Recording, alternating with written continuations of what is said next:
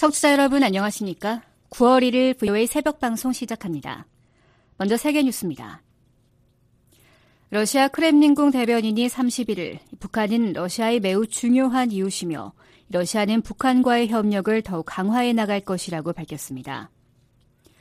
드미트리 페스코프 대변인은 이날 블라디미르 푸틴 러시아 대통령과 김정은 북한 국무위원장 간 서신 교환 여부를 묻는 기자들의 질문에 즉답을 피한 채 모스크바와 평양은 좋은 관계를 갖고 있다고 말했습니다.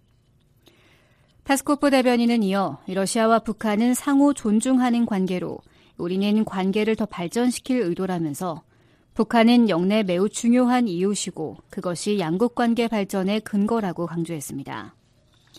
또 이를 위해 양국 간 다양한 수준에서 접촉이 이뤄지고 있다고 밝혔습니다. 이에 앞서 존 커비 백악관 국가안보회의 전략소통조정관은 30일 브리핑에서 최근 러시아 국방장관의 방북 이후 푸틴 대통령과 김 위원장이 상호 협력 강화를 다짐하는 서신을 주고받았다고 말했습니다.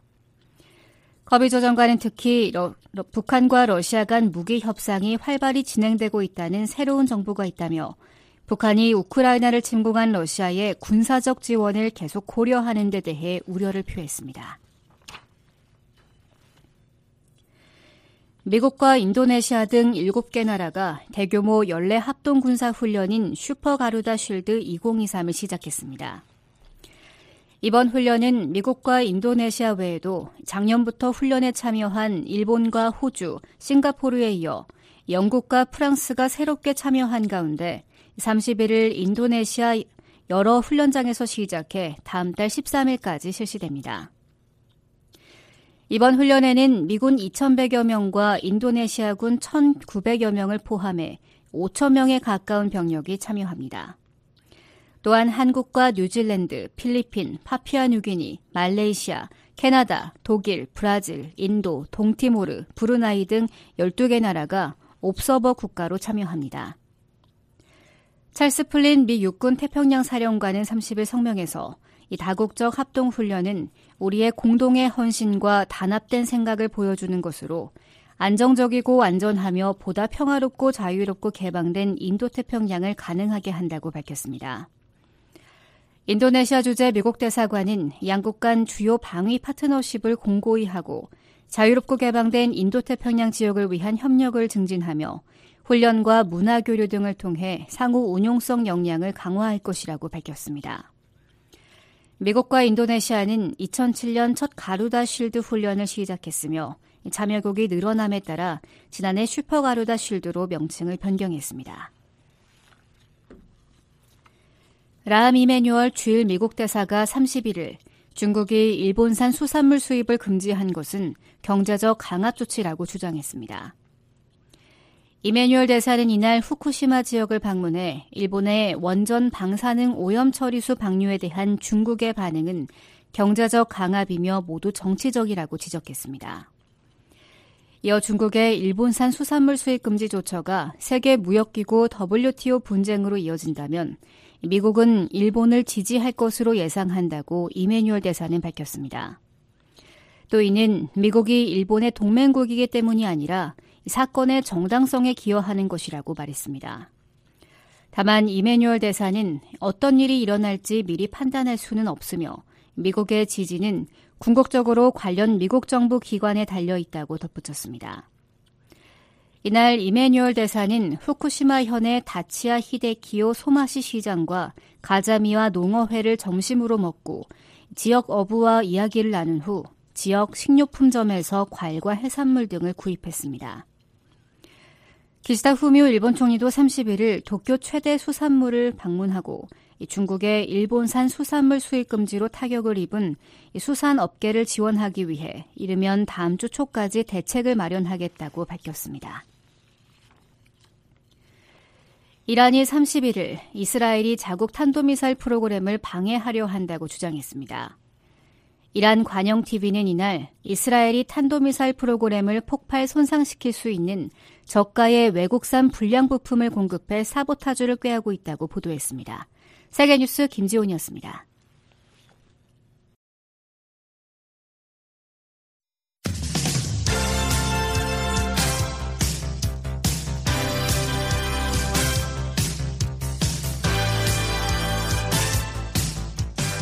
출발 뉴스 쇼.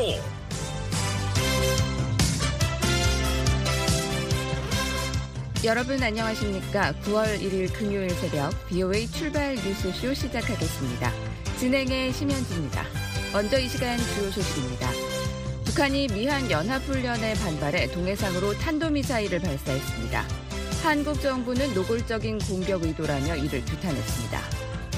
미국 백악관과 미 국무부가 북한의 탄도미사일 발사를 규탄하고 북한의 외교 복귀를 촉구했습니다.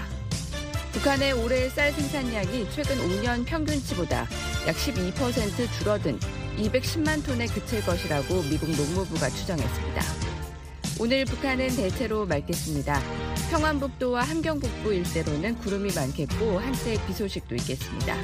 아침 최저 기온은 8도에서 19도, 낮 최고 기온은 19도에서 31도 기온분 보이겠습니다. 바다의 물결은 동해 앞바다 0.5에서 1m, 서해 앞바다는 0.5m로 일겠습니다.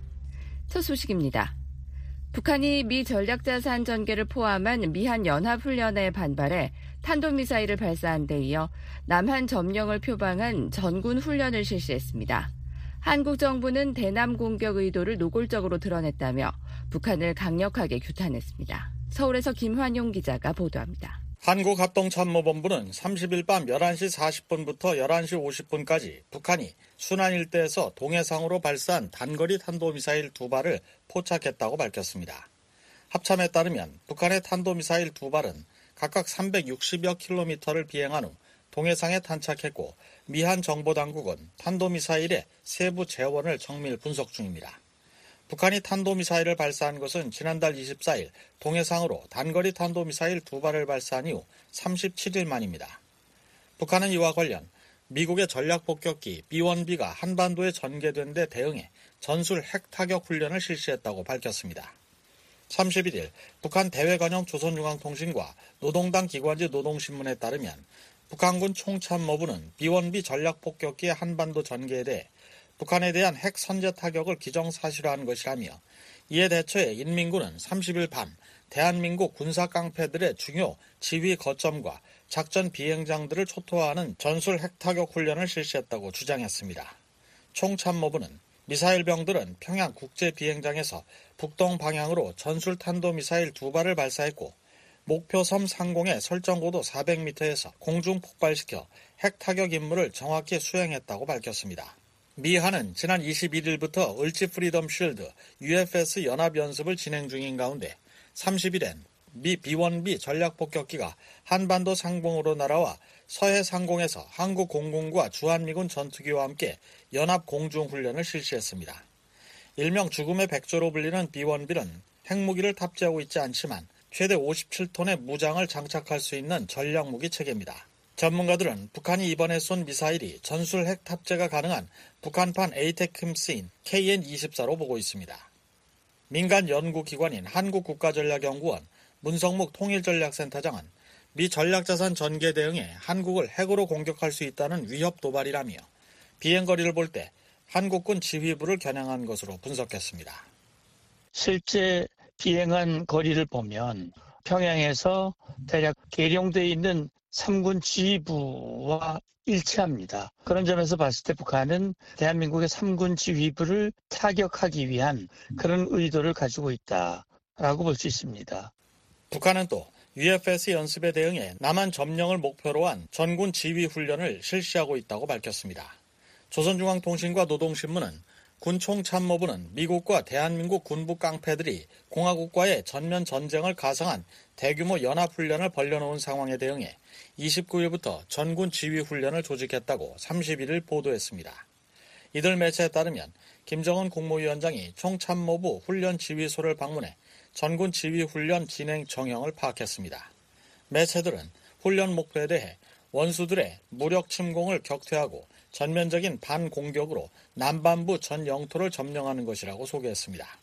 지휘소 훈련인 UFS 미한 연습에 대응해 북한도 전면전을 가상한 지휘소 훈련을 실시하는 것으로 보입니다. 북한이 이런 형식의 전군 지휘 훈련을 실시했다는 보도가 나온 것은 처음입니다. 한국 정부는 이에 대해 31일 서면 브리핑을 통해 김정은 위원장이 연례적이고 방어적 성격의 미한 연합 연습을 구실로 한국에 대한 군사 공격 의도를 노골적으로 드러낸 것에 대해 강하게 규탄한다고 밝혔습니다. 이어 북한은 군사적 위협과 도발에 집착하면 할수록 공고한 미한일에 압도적 대응 역량에 직면하게 될 것이며 자신들의 안보가 더욱 취약해질 뿐이라는 점을 하루빨리 깨달아야 할 것이라고 지적했습니다. 한국 정부 산하 국책연구기관인 통일연구원 조한범 박사는 북한이 한국을 남조선이 아닌 대한민국으로 지칭하면서도 남한 점령을 훈련 목표로 공식화한 것은 핵무력에 의한 한반도 통일 전략을 버리지 않고 있음을 보여주고 있다고 말했습니다. 최근의 특징은 다마 원수를 통한 도발이 강화되는 그런 측면이 하나 있고요. 또 하나는 방어 훈련이 아니고 공격 훈련이라는 점을 강조한 것으로 보여지고요. 최근 대한민국이라는 표현 때문에 이국가 이런 논란이 많이 있었거든요. 근데 그것을 불식시키는 결국 남한은 통일의 대상이다라는 아마 이런 메시지도 동시에 들어있는 것으로 보여집니다. 북한 매체들에 따르면 김 위원장은 작전 초기에 적의 전쟁 잠재력과 적군의 전쟁 지휘 구심점에 심대한 타격을 가하고 지휘 통신 수단을 마비시킬 것을 강조했습니다. 또 적의 군사 지휘 거점들과 군항과 작전 비행장 등 중요 군사 대상물들, 사회정치, 경제적 혼란 사태를 연발시킬 수 있는 핵심 요소들에 대한 동시다발적인 타격을 가하는 문제 등을 제기했습니다. 민간 연구기관인 세종연구소 정성장 박사는 김 위원장의 발언으로 미루어 북한은 전쟁 발발 초기 핵 전자기 충격파, 즉 EMP탄을 사용해 한국의 지휘통신 수단들을 마비시키겠다는 의도를 갖고 있는 것으로 분석했습니다. 북한은 처음부터 핵무기로 공격하기보다는 EMP탄으로 한국의 각종 지휘통신 수단을 마비시키는 이제 그런 쪽으로 나올 가능성이 크다고 봅니다. 만약에 한국의 지휘통신 수단들이 EMP탄에 의해서 마비가 된다고 하면은 그 다음에 북한은 훨씬 더 자유롭게 그들이 원하는 것을 공격을 할 수 있겠죠. 북한은 지난 2017년 9월 제6차 핵실험을 강행한 후 수소탄은 거대한 살상 파괴력을 발휘할 뿐만 아니라 전략적 목적에 따라 고공에서 폭발시켜 광대한 지역에 대한 초강력 EMP 공격까지 가할 수 있는 다기능화된 열핵 전투부라고 주장한 바 있습니다. 민간 연구기관인 한국국방안보 포럼 신종우 사무국장은 북한이 전군 지휘 훈련과 탄도미사일 발사를 동시에 함으로써 미한에 대한 위협을 증폭시키고자 한다며 미한의 무력 침공을 전제로 한 반격 훈련임을 내세우면서 내부 결속을 다지려는 의도도 깔려 있다고 말했습니다. UFS 훈련에 대응해서 그만큼 자기들도 주요 지휘관과 참모들이 전쟁 수행 절차 훈련을 했다고 주장을 하는 거거든요. 이제 무력 침공에 대응해서라는 게 있기 때문에 한미 연합군의 침공에 대응하는 훈련이라는 성격의 대내 긴장 조성을 위한 결속 의도에 있는 선전도 있을 것 같아요. 한편 미 한은 후반기 연합 연습인 UFS를 31일 종료했습니다. 이번 연습은 21일부터 1부와 2부로 나눠서 진행됐는데 특히 28일에서 31일까지 진행한 2부 연습엔 한국의 육군, 해군, 공군과 해병대가 참여해 소대급부터 여단급 부대 훈련까지 진행했고 주한미군과 미 본토 우주군도 참가했습니다. 이번 UFS에서 실시한 연합 야외 기동훈련 건수도 지난해 UFS와 올 상반기 프리덤 실드, 워리어 실드 때보다 크게 늘어 북한의 핵과 미사일 위협 고도화에 따른 연합 대응 능력을 강화하는 데 주력했다는 평가입니다. 서울에서 VOA 뉴스 김환용입니다. 미국 백악관과 국무부가 북한의 탄도미사일 발사를 규탄하고 북한의 외교 복귀를 촉구했습니다. 미 인도태평양 사령부는 한국, 일본에 대한 굳건한 방어 의지를 재확인했습니다. 함지하 기자가 보도합니다. 카린 장피에르 백악관 대변인은 우리는 북한의 탄도미사일 발사를 규탄한다고 밝혔습니다. As it relates to the, to the missile, we condemn. Uh, we've been very clear about this. Condemn the DPRK's latest ballistic missile. 장피에르 대변인은 30일 백악관 정례 브리핑에서 우리는 이 문제에 대해 매우 분명하게 밝혀왔다며 이같이 말했습니다. 그러면서 이번 발사는 여러 유엔 안보리 결의를 위반하는 것이고 북한의 이웃 국가와 국제사회에 위협이 된다고 지적했습니다. 장페에르 대변인은 우리는 북한에 대한 외교적 접근에 전념하고 있다며 지금까지 그래왔듯이 북한이 대화에 관여할 것을 촉구한다고 밝혔습니다. 그러면서 한국, 일본에 대한 우리의 방위 공약은 철통 같다고 강조했습니다. We remain committed to a diplomatic approach to the DPRK and call on DPRK to engage in dialogue as we have. 국무부 대변인도 이날 북한의 탄도미사일 발사에 대한 BOE의 이메일 논평 요청에 미국은 북한의 8월 30일 탄도미사일 발사를 규탄한다고 밝혔습니다.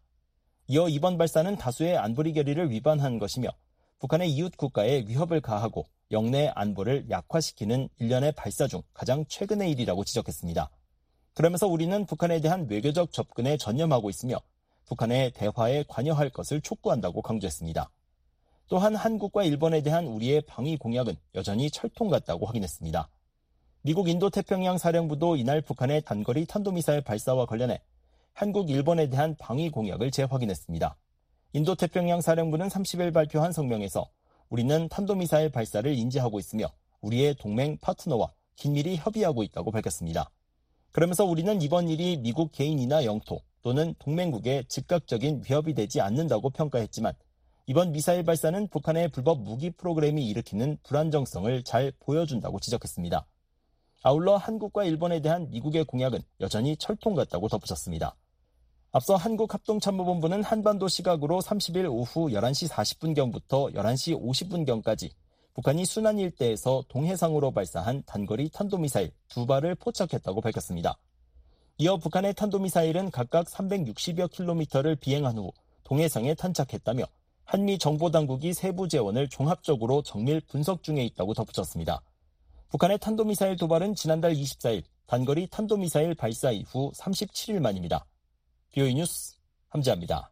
미국 국방부가 북한의 위협에 대응한 미한일 3국 미사일 경보 정보 공유 체계의 연내 가동 입장을 거듭 확인했습니다. 한국과 일본의 지속적인 협력에 대한 기대도 나타냈습니다. 조상진 기자가 보도합니다. 미 국방부 대변인은 30일 북한 미사일 경보 정보 공유 체계의 연내 가동이 미한일 3국 정상의 약속이라는 점을 강조했습니다. 국방부 대변인은 북한 미사일 경보 정보 공유의 구체적 실행 시기를 묻는 BOA의 서면 질의에 미국과 일본, 한국은 지난해 푸놈펜에서 열린 3국 정상회의에서의 약속을 바탕으로 북한의 미사일 발사에 대한 탐지 및 평가를 개선하기 위해 실시간 미사일 경보 정보를 교환하기 위한 정보 공유 메커니즘을 활성화하기로 한 결정을 확인했다고 말했습니다. 이어 삼국 정상은 올해 말까지 이 메커니즘의 운영을 시작하기로 약속했다고 말했습니다. 그러면서 이 협력을 통해 정보 공유를 강화하고 삼국 모두 인도 태평양 전역의 평화와 안정에 기여할 수 있는 향상된 역량을 구축할 수 있을 것이라고 밝혔습니다. 지난 24일 북한의 두 번째 정찰위성 발사 때 미한일 정상이 합의한 미사일 경보정보 공유 체계가 가동됐느냐는 서면 질의에는 즉답을 피한 채 우리는 동맹국들과 다양한 소통 방법을 갖고 있다고 말했습니다. 이어 공유할 구체적인 내용이 없다면서도 동맹국 및 파트너들과 긴밀히 공조하면서 상황을 평가하고 있다며 앞으로 캠프 데이비드 구상의 이행을 위해 노력하는 가운데 일본 및 한국과의 지속적인 협력을 고대한다고 말했습니다.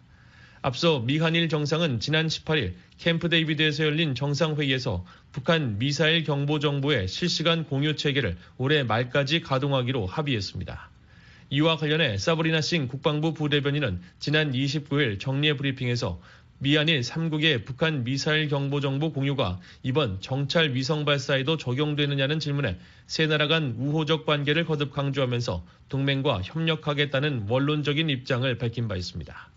BOA 뉴스 조상진입니다. 김승겸 한국합동참모본부 의장은 31일 서울 수도 방위사령부 벙커, 즉 B1 지휘소에서 앤서니 코튼 미국 전략사령관과 만나 북한의 핵과 미사일 위협 등 영내 안보 정세에 대한 평가를 공유했다고 합참이 전했습니다. 합참에 따르면 김 의장은 코튼 사령관에게 B1 지휘소와 전시 연합작전 수행 체계에 관해 설명하고 강력한 미한 동맹이 북한의 도발과 침략을 억제하는 견고한 기반이라고 강조했습니다. 한국에서 유사시 전쟁 지휘부 역할을 하는 것으로 알려진 B1 지휘소를 미 전략사령관이 방문한 것은 처음입니다. 코튼 사령관은 미국의 확장 억제 공약은 어떠한 북한의 위협에도 흔들림 없이 확고하고 미 전략사는 공약을 이행할 수 있도록 상시 대비 태세를 유지하고 있다고 말했습니다. 양측은 내년에 창설되는 한국의 전략사령부와 미 전략사령부 간에도 긴밀한 협조 체계를 구축하기로 했습니다.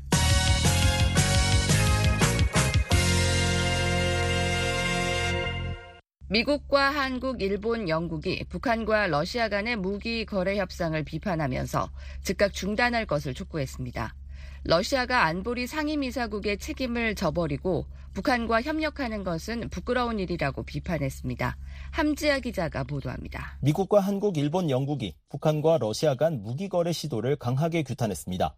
린다 토머스 그린필드 유엔 주재 미국 대사는 30일 유엔 안보리 회의장 앞에서 4개국을 대표해 낭독한 공동 성명에서 오늘 우리는 새롭고 매우 우려스러운 정보를 공유하기 위해 이 자리에 섰다며 러시아와 북한 간의 무기 협상이 활발히 진전되고 있다고 밝혔습니다. We're here today to share new, deeply troubling information.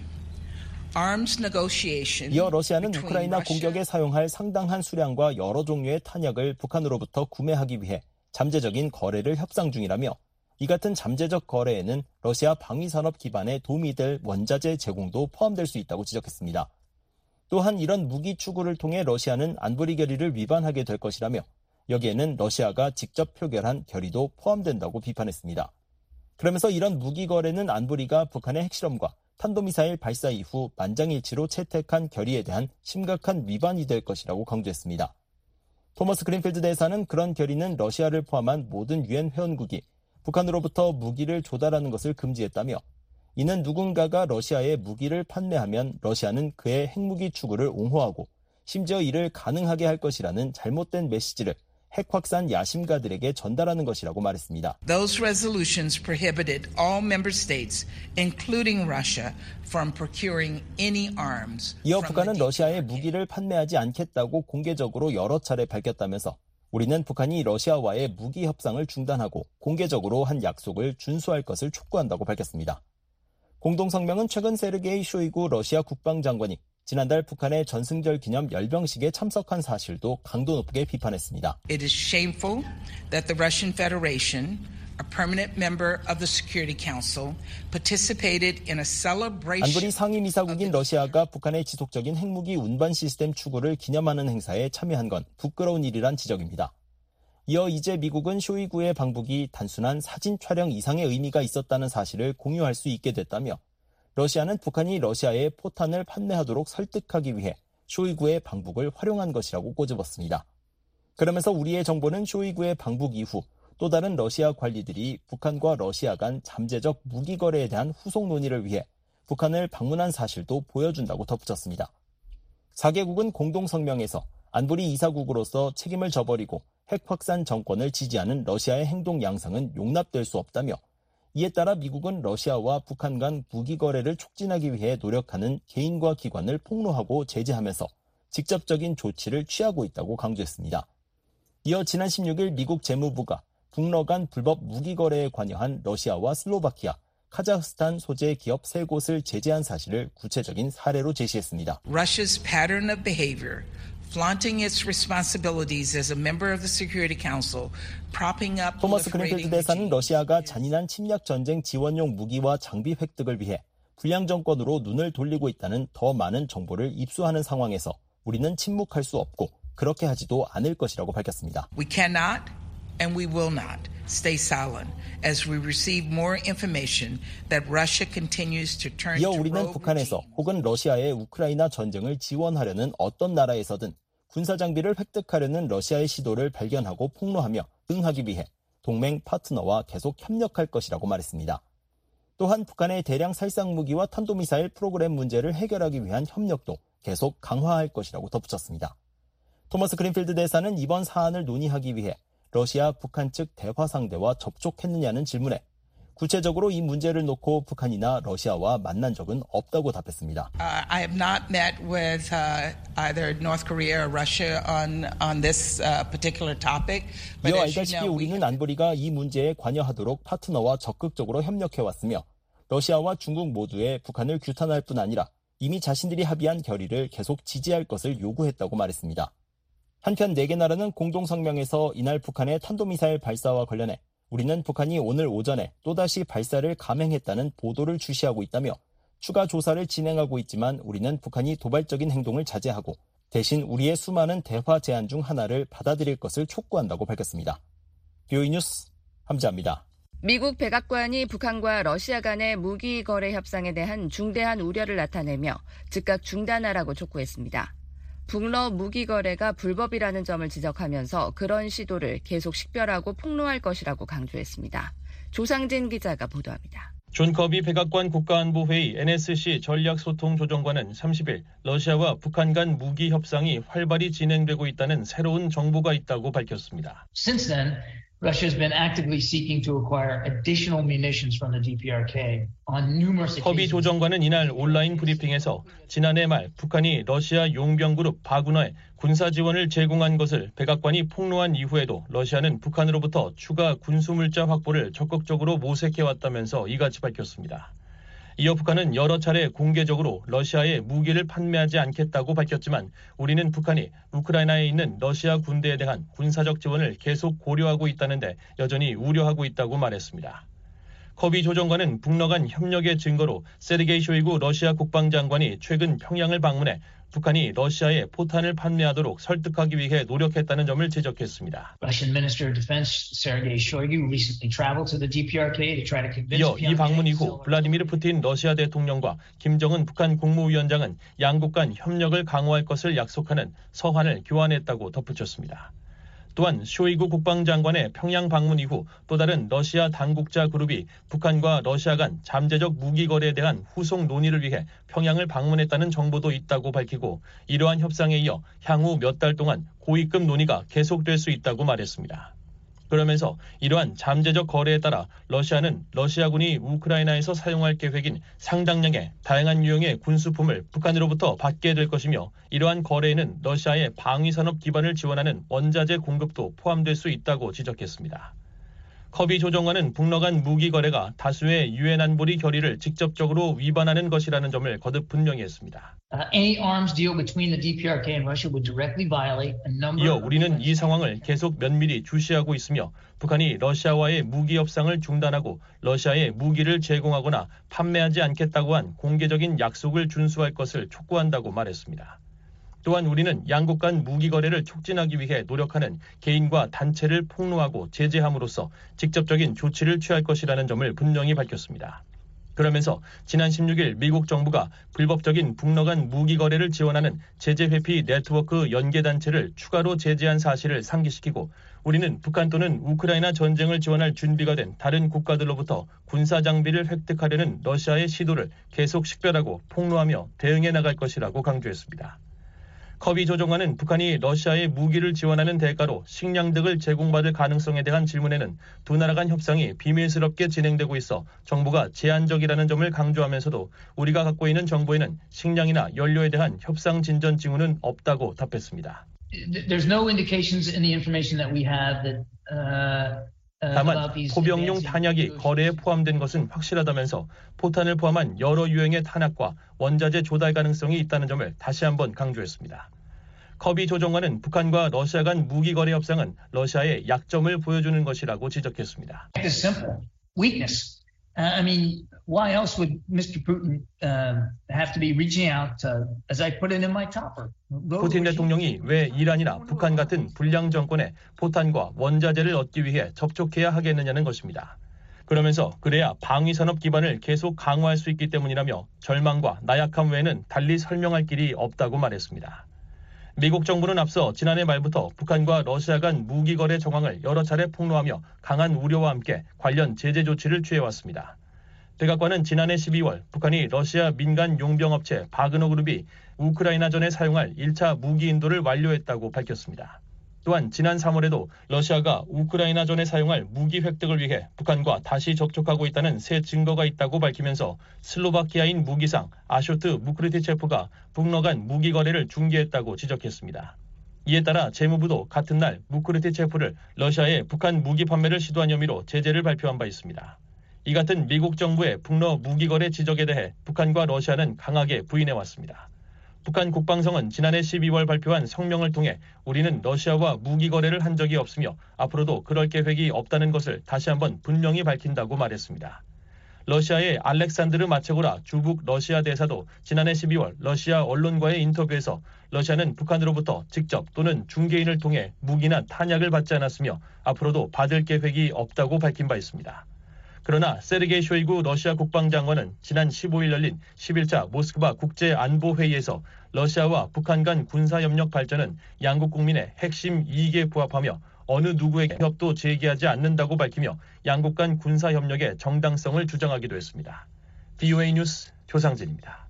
중국은 한국이 미한일 정상회의를 계기로 대중봉쇄에 참여한 것으로 판단하고 있다고 전문가들은 진단했습니다. 한국이 중국의 압박에 맞서 원칙에 입각한 단호한 입장을 유지하는 것이 중요하다는 점을 강조했습니다. 조은정 기자가 보도합니다. 엘브리지 콜비 전 미국 국방부 전략군사 담당 부차관보는 30일 VOA에 중국이 미한일 정상회의를 대중국 봉쇄 전략의 일부로 보고 있다고 진단했습니다. You know, China appears to believe that the United States is trying to form a coalition of countries which, as Xi Jinping has said, 콜비 전 부차관보는 VOA와 전화통화에서 중국은 미국이 국가연합을 구성해 중국의 추가 발전을 억제하고 억압하려고 노력하고 있다고 믿는 것 같다며 중국이 자국에 대한 봉쇄 고리 강화라고 믿는 것을 깨기 위해 폭력적인 공격에 나설 수 있다는 점이 걱정이라고 말했습니다. 이어 물론 한국의 윤석열 대통령이 바이든 대통령, 기시다 총리와 함께 미한일 정상회의에 참석한 것이 그러한 우려를 키우는 역할을 할 것이라고 말했습니다. 콜비 전 부차관보는 그러면서 아직까지는 미한일이 중국에 대한 성명을 냈을 뿐이지만 앞으로 경제적 측면이든 군사적 측면이든 좀 더 구체적인 조치가 이어지면 중국이 경제적 강압의 방향으로 움직일 것으로 예상할 수 있다고 말했습니다. 미한일 정상은 캠프 데이비드 공동성명에서 처음으로 중국을 역내 규칙 기반 국제 질서를 저해하는 주체로 직접 지목하며 남중국해에서의 중국의 공격적인 행동에 반대하며台湾문제의 평화적 해결을 촉구한다고 밝혔습니다. 한국이 참여하는 정상 공동성명이 영내 사안과 관련해 중국을 적시해서 비판한 것은 처음입니다. 중국 외교부는 미한일 정상회의에 대해 타이완 문제 등으로 중국을 무차별적으로 공격하고 중국의 내정을 난폭하게 간섭했다며 강한 불만과 단호한 반대를 표시한다고 강하게 반발했습니다. 브루킹스 연구소의 중국 전문가인 패트리샤 김 연구원도 30일 VOA에 보낸 이메일에서 국내 경제적, 사회적 도전에 직면하고 있는 중국이 서방의 포위를 계속해서 중국 문제의 원인으로 지목할 것이라고 말했습니다. 이어 중국 내에서 외국인 혐오와 민족주의가 증가하는 가운데 중국 지도자들은 국내 대중 앞에서 약해 보이지 않기 위해 미국과 동맹국에 대해 점점 더 강경한 수사와 정책을 채택해야 한다는 강박을 느낄 것이기 때문에 이는 위험한 역학 관계를 형성한다고 설명했습니다. 그러면서 지금까지 중국은 한국에 대해 거친 수사만을 사용하면서 한국이 미국을 맹목적으로 추종하며 중국과 대립하고 있다고 비난하고 있다고 말했습니다. 이어 하지만 최근 후쿠시마 원전 오염수 방출에 대한 대응으로 일본산 수산물 수입을 전면 금지하고 중국 관영 매체를 통해 적극적으로 반일 감정을 부추기는 것처럼 향후 한국에 대한 징벌적 조치를 취할 수 있다고 내다봤습니다. 랜드 연구소의 제프리 호농 선임 연구원은 30일 VOA와 화상 통화에서 특히 한국이 중국을 구체적으로 거명하며 비판한 데 대해 중국이 보복에 나설 수 있다고 말했습니다. It's very possible that China will retaliate. We think back to the THAAD deployment uh, a number of years ago. 호랑 연구원은 중국이 한국에 um, 보복할 가능성이 매우 높다며 몇 년 전 사드 배치 당시를 돌이켜보면 중국은 한국에 대한 경제적 강압으로 대응했다고 말했습니다. 이어 역사적으로 한국은 일본에 비해 중국을 거명하며 비판하는 것을 더 꺼려 했다며 중국의 입장에서는 한국이 새로운 모습을 보이고 있다며 앞으로 몇 주 안에 중국이 한국에 대해 어떤 조치를 취한다 해도 놀랍지 않을 것이라고 말했습니다. 그러면서 중국이 한국 상품에 대한 세관 검사 기간을 비정상적으로 길게 하거나 관광에 대한 조치를 취하는 등 세계 무역기구에 제소되지 않을 수준에서 경제적 강압 조치를 강구할 수 있다고 말했습니다. 반면 중국이 한국에 섣불리 강압적인 조치를 하지 못할 것이라는 견해도 적지 않습니다. 미 해군 전쟁대학의 테렌스 로리그 교수는 중국이 미 한일 정상회의와 성명에 포함된 내용에 대해 많은 불만을 갖고 있을 것이라면서도 적어도 한국에 대해서는 과거에 비해 중국이 좀 더 절제된 모습을 보일 것이라고 말했습니다. I think Chinese leaders recognize they still have important economic interests with South Korea. So it, 로리그 교수는 중국. 지도자들은 여전히 한국과 중요한 경제적 이해관계가 있다는 것을 인식하고 있다며 한국이 이 부분에서 약간의 영향력을 가지고 있다고 말했습니다. 또한 사드 문제와 관련해 중국이 한국의 방향을 바꾸도록 설득하려는 노력을 지나치게 기울인 것과 관련해 몇 가지 교훈을 얻었다고 생각한다며 한국의 정서가 중국을 부정적으로 인식하고 있다는 것은 매우 분명하며 중국은 상황이 악화되지 않도록 해야 할 이유가 있다고 말했습니다. 로리거 교수는 현재 중국은 후쿠시마 원전 오염수 방류와 관련해 일본에 대한 적대감을 훨씬 많이 표출하고 있다며 한국보다는 일본 문제가 중국 국내 정치용으로 활용될 것으로 내다봤습니다. 국무부 출신인 토마스 싱킨 애틀랜틱 카운슬 선임 연구원도 30일 VOA와 화상통화에서 한국에 대해 더 공격적인 행동을 배제할 수 없지만 중국인들은 현재 매우 신중하다고 생각한다고 말했습니다. Uh, they understood that in the previous administration, uh, that uh, it was much more vulnerable in a way to Chinese. 싱킹 연구원은 중국은 이전 한국 정부가 중국의 압력에 훨씬 더 취약하다는 것을 파악하고 그에 따라 행동했고 한국 정부도 그에 따라 한 발 물러서서 대응했다고 말했습니다. 그러면서 하지만 다른 국가가 자국의 안보 이익에 반하는 행동을 하도록 만드는 것은 매우 어려운 일이라며 윤석열 대통령은 북한과 중국의 행동 등 동아시아 정세를 감안할 때 캠프 데이비드 합의와 같은 것을 추구할 수밖에 없다고 생각하고 있으며 중국 지도부도 이 점을 잘 알고 있다고 본다고 말했습니다. 이어 따라서 중국이 한국에 대해 비생산적인 어떤 조치를 취하기는 매우 어려울 것이라고 말했습니다.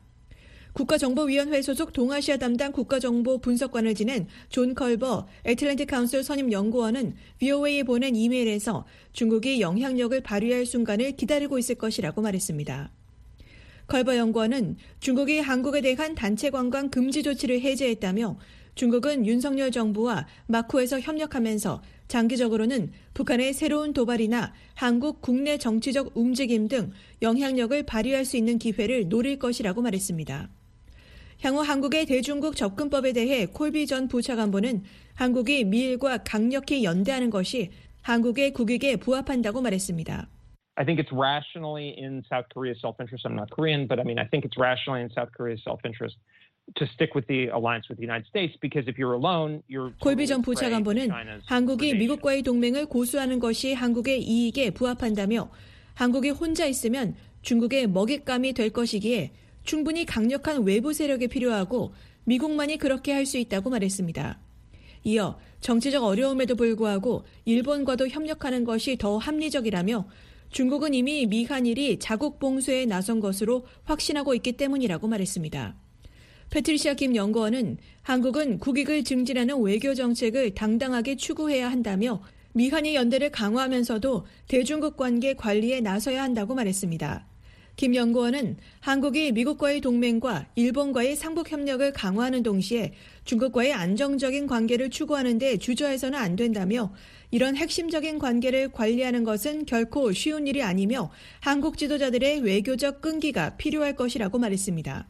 로리고 교수도 한국이 중국과 공통의 문제에 대한 이해를 공유할 수 있는 대화와 협상을 시도하면서 중국의 우려되는 행동에 대해서는 계속해서 입장을 표명하는 것이 현명하다고 말했습니다. So I think South Korea is is wise to continue to pursue dialogue. 로리거 교수는 그러면서 한국이 미국과 중국 모두의 중요한 이해관계가 있다는 것을 인식하는 방식으로 양쪽을 모두 관리하려고 노력해야 한다고 덧붙였습니다. VOA 뉴스 조은정입니다. 북한이 전술 핵무기의 해군 배치를 시사한 데 대해 미 국방부는 한국과 일본 등 동맹과 협력해 대응하겠다는 뜻을 밝혔습니다. 전문가들은 전술핵과 해군 자산의 역량이 부족한 북한이 허세를 부린 것으로 평가했습니다. 조상진 기자가 보도합니다. 미 국방부는 북한 김정은 국무위원장이 전술핵 해군 배치 가능성을 언급한 것과 관련해 북한이 역내 안보에 가하는 위협을 지적했습니다. 국방부 대변인은 30일 VOA의 관련 서면 질의에 정보 사안에 대해 언급하지 않겠다면서도 우리는 북한의 군사 프로그램이 제기하는 위협과 한국, 일본을 방어하고 영내 평화와 안정을 수호하겠다는 우리의 약속에 대해 매우 분명하게 밝혀왔다고 말했습니다. 그러면서 우리는 북한의 위협에 대응하고 한반도의 완전한 비핵화라는 공동의 목표를 진전시키기 위해 한국 및 일본 정부와 계속 협력해 나갈 것이라고 강조했습니다. 앞서 북한 조선중앙통신 등 관영 매체들은 김정은 국무위원장이 지난 27일 해군절을 앞두고 해군 사령부를 방문해 한 연설에서 미한일 삼국 연합훈련을 비난하며 해군력 강화를 강조했다고 보도했습니다. 특히 전술핵 운용의 확장 정책에 따라 군종 부대들이 새로운 무장술 인도받게 될 것이며 해군은 전략적 임무를 수행하는 국가 핵 억제력의 구성 부분이 될 것이라고 말해 전술핵을 해군 자산에 배치할 것임을 시사한 것으로 풀이됐습니다. 이에 대해 미국 전문가들은 북한의 핵과 해군 역량의 의문을 제기하며 회의적인 반응을 보였습니다. 켄 고스 미국 해군 분석센터 국장은 30일 BOA와의 전화 통화에서 북한이 만일 잠수함 등 해군 자산에 핵무기를 도입하게 된다면 육상 기반 핵무기보다 미한일 3국의 감시와 추적을 따돌리고 대륙간 탄도미사일의 사거리를 늘릴 수 있는 이점을 얻을 것이라고 말했습니다. 그러나 먼저 북한이 해군 전함에 탑재할 전술 핵무기와 관련한 적절한 역량을 확보해야 이 같은 가정이 가능해진다면서 북한은 아직까지 그런 역량을 보여주지 못했다고 지적했습니다.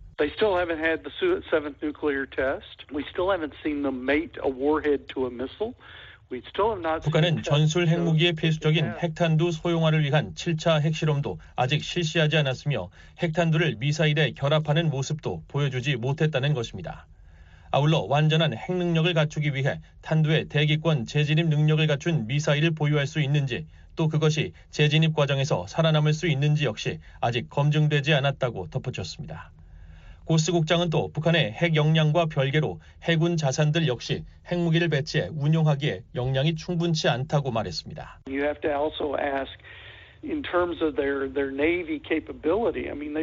북한 해군은 신형이 아닌 낡고 오래된 함선을 다수 보유하고 있으며 잠재적으로 침몰할 수 있는 수준이라는 지적입니다. 그러면서 그 같은 낡은 전함에 핵무기를 배치해 잠재적 피해를 떠안는 것은 북한도 원치 않을 것이라고 말했습니다.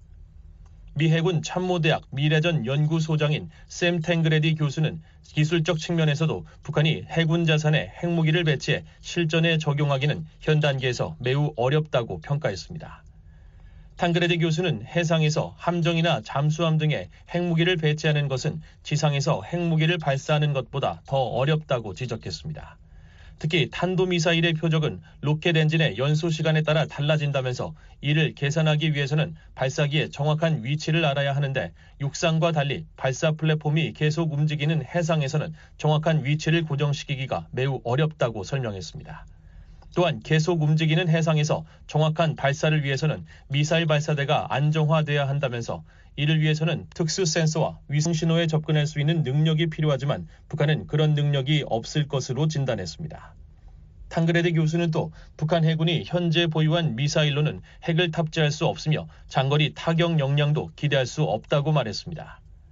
현재 북한의 전함에는 러시아제 P-15 테르밋 또는 중국제 실크웜과 같은 대함 미사일이 탑재되어 있는데 이는 사거리가 50해리, 약 100km 미만으로 역량이 매우 제한적이라는 것입니다. 그러면서 이 미사일에는 실질적으로 핵탄두를 탑재할 수 없으며 탑재한다고 하더라도 지상 목표물을 정확하게 조준하기 어려워 전략 무기라고 부를 수 없는 수준이 될 것이라고 말했습니다. 탕그레디 교수는 현재 알려진 바로는 북한에는 핵탄두를 탑재할 수 있는 크기의 장거리 탄도미사일 발사용 함정이나 잠수함 등 해군 플랫폼이 존재하지 않는다고 지적했습니다. 전문가들은 실제 능력을 갖추지 못한 것으로 평가받는 북한이 이처럼 핵무기의 해군 배치를 시사한 것은 미국과 한국 등에 압력을 가할 수 있음을 보여주기 위한 일종의 허세에 가깝다고 말했습니다. 브루스 베넷 랜드 연구소 선임 연구원은 북한은 주로 강압적인 목적으로 핵무기를 배치하고 있다면서 김 위원장은 핵무기를 사용하겠다고 위협할 수 있는 다양한 방법을 갖고 싶어하며 이를 통해 미한 양국을 압박하려 한 것이라고 지적했습니다. It's mainly deploying them for uh, coercive purposes. So once you put it in that context, 그러면서 김 위원장이 실제 역량이 있는 것처럼 과시하고 한국의 우려를 불러일으키기 위해 프리기탐 같은 해군 전함에서 한국 쪽을 향해 미사일을 발사하고 여기에 핵무기를 탑재할 수 있다고 주장하는 방식으로 도발을 할 수도 있을 것으로 내다봤습니다. 탕그레디 교수는 만약 실제로 북한이 육상 핵전력을 해군 쪽으로 이전 또는 확대할 수 있는 역량을 갖추게 된다면 이는 미한일 3국의 대응 전략을 바꾸게 할 만큼의 중대한 진전이 될 것이라고 평가했습니다. 그러나 현재 김 위원장의 위협은 그 근거가 없다면서 북한이 중국이나 러시아로부터 그런 선박을 이전받지 않는 이상 북한의 현재 산업 기반으로는 자체적으로 핵무기의 해군 배치 역량을 갖추는 것은 쉽지 않을 것이라고 전망했습니다. BOA 뉴스 조상진입니다. 북한의 올해 쌀 생산량이 최근 5년 평균치보다 약 12% 줄어들 것이라고 미국 농무부가 추정했습니다. 국경이 봉쇄되면서 비료 등 농업 관련 물품의 수입에 제약이 따랐기 때문으로 분석했습니다. 안소영 기자가 보도합니다. 미국 농무부가 30일 2023-2024 양곡연도 북한 계절 곡물 전망 보고서를 공개하고 이 기간 북한의 쌀 생산량을 도정전 기준 210만 톤으로 추정했습니다. 이 같은 수치는 전년도와 같은 수준입니다. 보고서는 이 같은 쌀 생산량은 1헥타르당 4.18톤 수준으로 최근 5년 평균치보다 12% 가까이 감소한 것이라고 설명했습니다. 보고서는 올해 북한의 쌀 농사 면적이 5년 평균치보다 3% 정도 증가한 것으로 추산했습니다. 아울러 지난 6월과 7월 북한 내 주요 작물 재배 지역의 강우량과 토양 수분 조건은 농작물에 유리한 조건이었다고 밝혔습니다. 그럼에도 불구하고 북한의 쌀 생산량이 감소하고 있는 데 대해 보고서는 신종 코로나 바이러스 감염증 방역 조치로 2020년부터 이어지는 북한의 국경 봉쇄 조치를 그 원인으로 분석했습니다. 국경이 닫히면서 농사에 필요한 비료와 계량 종자, 농기계, 부품, 제초제 등의 수입과 인도적점 물품의 북한 내 반입이 어려워졌기 때문이라는 겁니다. 아울러 보고서는 북한의 농작물 생산량과 식량 안보는 기상 농업 조건 외에도 다양하게 변화하는 정치 및 사회 경제적 요인에 따라 달라진다고 설명했습니다. 특히 현장 확인과 검증의 부재를 지적하며 이로 인해 북한의 곡물 생산량을 시의적절하고 정확하게 파악하고 평가하는데 많은 어려움이 따른다고 밝혔습니다. 한편 농무부는 올해 옥수수 수확량을 240만 톤 1헥타르당 3.93톤으로 예측하면서 이는 예년과 비슷한 수준이라고 설명했습니다. VOA 뉴스 안소영입니다. 유럽의 라트비아가 북한의 최근 위성 발사와 추가 발사 계획을 비판했습니다. 라트비아 외무부는 30일 VOA의 관련 서면 논평 요청에 라트비아는 주요 7개국 G7 외교장관들과 함께 8월 24일 탄도미사일 기술을 이용한 북한의 발사를 규탄하는 데 동참했다며 이번 발사는 다수의 유엔 안보리 결의에 대한 명백한 위반이며 지역과 국제 평화와 안정에 심각한 위협이라고 지적했습니다. 이어 10월에 예정된 발사를 포함해 기록적인 수의 탄도미사일 발사는 불법적인 핵과 탄도미사일 능력을 개발하고 다각화하려는 북한의 의지를 보여준다며 이는 영내와 그 너머의 안보 상황에 악영향을 미치고 있다고 말했습니다. 앞서 북한은 현지 시각 24일 오전 3시 30분쯤 동창리 일대에서 우주 발사체 한 발을 발사했지만 실패했습니다. 한편 라트비아는 북한과 중국 간의 하늘길이 다시 열린 데 대해서는 민간 항공 문제라는 반응을 보였습니다. 라트비아는 유엔 제재는 부과되는 순간부터 모든 회원국의 구속력을 갖는다며 EU 내에서 유엔 제재는 이행법을 통해 EU 법률로 전환된다고 전제했습니다. 이어 하지만 북한의 민간 항공 분야는 현재 EU나 유엔이 시행하는 제재 대상에 포함되지 않는다며 따라서 8월 22일 북한과 중국 간의 여객기는 민간 항공 문제라고 밝혔습니다. 이에 반해 EU와 한국은 고려 항공 여객기가 베이징 운항을 재개한 데 대해 안보리 결의 이행 의무를 상기시킨 바 있습니다. 북중 간의 항공편이 재개된 것은 2020년 1월 중국에서 신종 코로나 바이러스 감염증이 확산한 이후 3년 7개월 만입니다.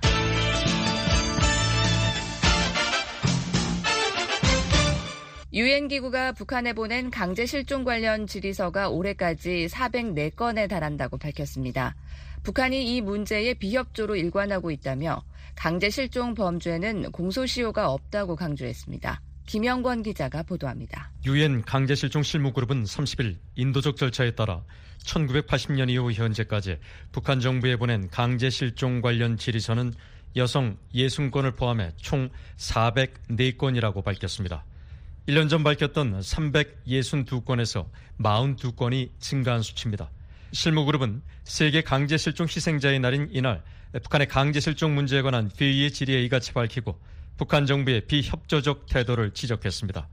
북한 정부가 실체가 없는 답변을 하고 지적받은 수많은 미해결 사례를 인정하거나 관련 정보를 제공하지 않는 것에 대해서 실무그룹은 이전의 우려를 거듭 밝힌다는 것입니다.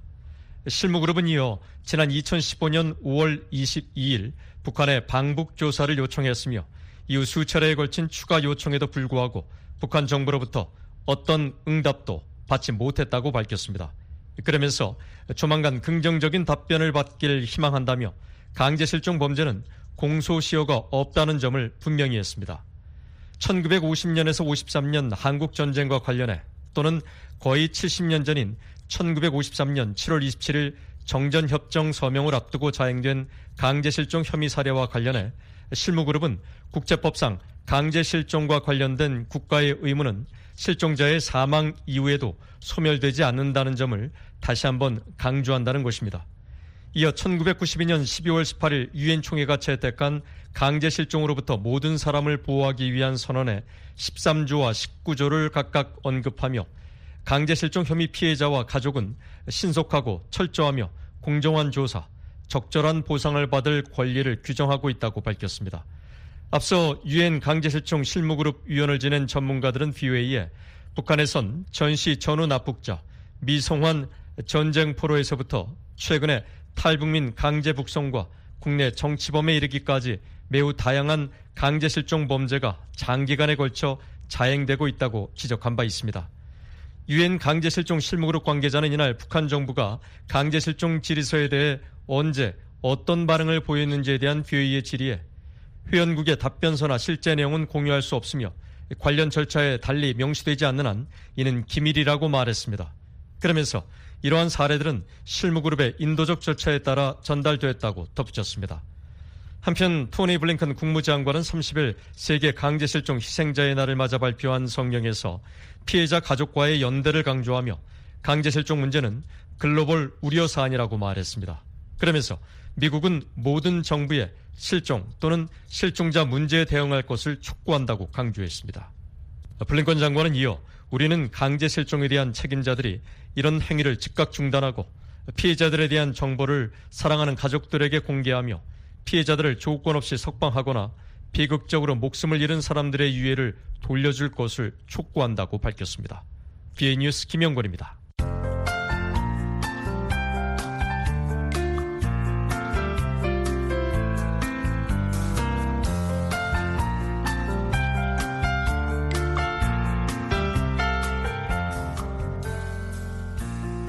한국기상청 제공 자세한 날씨 정보입니다. 오늘 북한은 대체로 맑겠지만 평안북도와 함경북부 일대로는 구름이 많고 한때 비 내리는 곳 있겠습니다. 아침 최저 기온은 8도에서 19도, 낮 최고 기온은 19도에서 31도입니다. 바다의 물결은 동해 앞바다 0.5에서 1m, 서해 앞바다는 0.5m로 일겠습니다. 지역별 자세한 날씨 알아보겠습니다. 평양, 안주, 남포 일대로는 맑겠습니다. 평양은 아침 최저 기온 18도, 낮 최고 기온은 28도, 안주 최저 17도, 최고 27도, 남포 최저 18도, 최고 28도, 신의주 맑겠습니다. 최저 18도, 최고 29도. 강계 오전에는 흐리고 가끔 비 소식이 있겠습니다. 오후부터는 차차 맑아지겠습니다. 아침 최저 기온 15도, 낮 최고 기온 27도.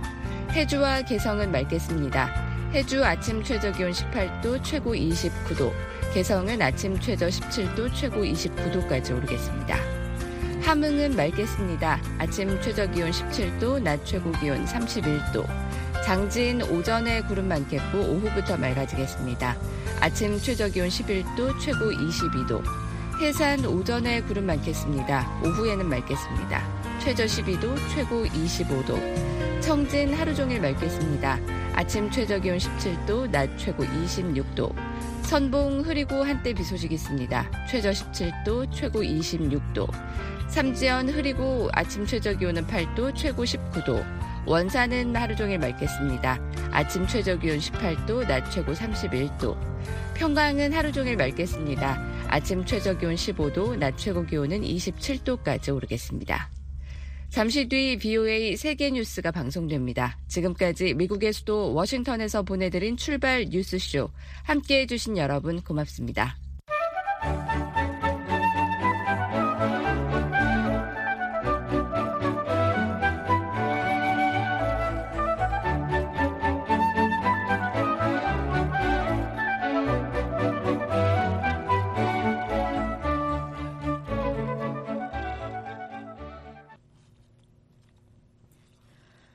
VOA 세계뉴스입니다.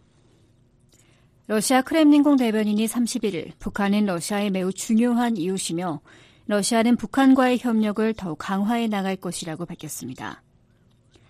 드미트리 페스코프 대변인은 이날 블라디미르 푸틴 러시아 대통령과 김정은 북한 국무위원장 간 서신 교환 여부를 묻는 기자들의 질문에 즉답을 피한 채 모스크바와 평양은 좋은 관계를 갖고 있다고 말했습니다.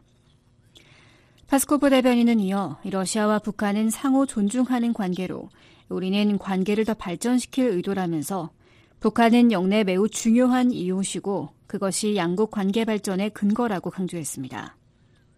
또 이를 위해 양국 간 다양한 수준에서 접촉이 이뤄지고 있다고 밝혔습니다.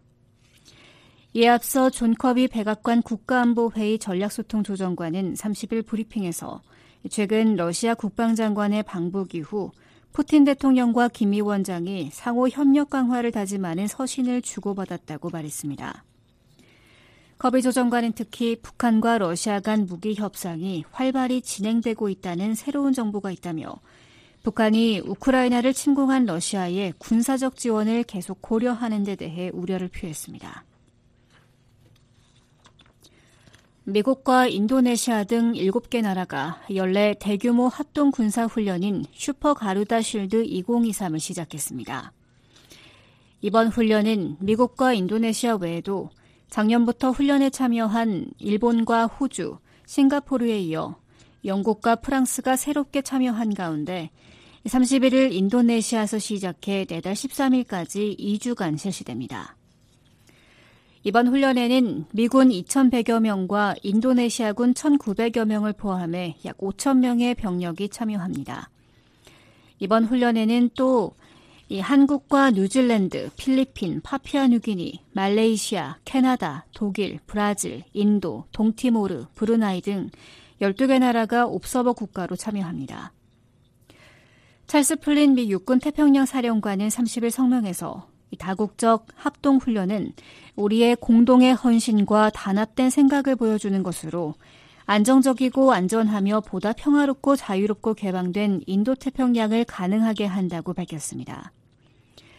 인도네시아 주재 미국 대사관은 양국 간 주요 방위 파트너십을 공고히 하고 자유롭고 개방된 인도 태평양 지역을 위한 협력을 증진하며 훈련과 문화 교류 등을 통해 상호 운용성 역량을 강화할 예정이라고 밝혔습니다. 미국과 인도네시아는 2007년 첫 가루다 실드 훈련을 시작했으며 참여국이 늘어남에 따라 지난해 슈퍼 가루다 실드로 명칭을 변경했습니다. 람 이메뉴얼 주일 미국 대사가 31일 중국이 일본산 수산물 수입을 금지한 것은 경제적 강압 조치라고 밝혔습니다. 이메뉴얼 대사는 이날 후쿠시마 지역을 방문해 일본의 후쿠시마 원전 방사능 오염 처리수 방류에 대한 중국의 반응은 경제적 강압이며 모두 정치적이라고 지적했습니다. 이어 중국의 일본산 수산물 수입 금지 조처가 세계 무역기구 분쟁으로 이어진다면 미국은 일본을 지지할 것으로 예상한다고 대사는 밝혔습니다. 또 이는 미국이 일본의 동맹국이기 때문만은 아니라 사건의 정당성에 기여하는 것이라고 말했습니다. 다만 이메뉴얼 대사는 어떤 일이 일어날지 미리 판단할 수는 없으며 미국의 지지는 궁극적으로 관련 미국 정부 기관에 달려 있다고 덧붙였습니다. 이날 이메뉴얼 대사는 후쿠시마 현의 다치아 히데키오 소마시 시장과 가자미와 농어회를 점심으로 먹고 지역 어부와 이야기를 나눈 후 식료품점에서 과일과 해산물 등을 구입했습니다. 기시다 후미오 일본 총리도 31일 도쿄 최대 수산물을 방문하고 중국의 일본산 수산물 수입 금지로 타격을 입을 수산업계를 지원하기 위해 이르면 다음 주 초까지 대책을 마련하겠다고 밝혔습니다. 중국은 지난해 약 6억 달러 상당의 일본산 수산물을 수입하면서 일본 수산물에 대한 가장 큰 수출 시장이 된 바 있습니다. 앞서 일본 정부는 지난 24일부터 후쿠시마 원전 오염 처리수 방류를 시작했고 중국은 일본산 수산물 수입을 전면 중단하는 등 강하게 반발하고 있습니다. 세계 뉴스를 마칩니다. 주신 여러분 고맙습니다.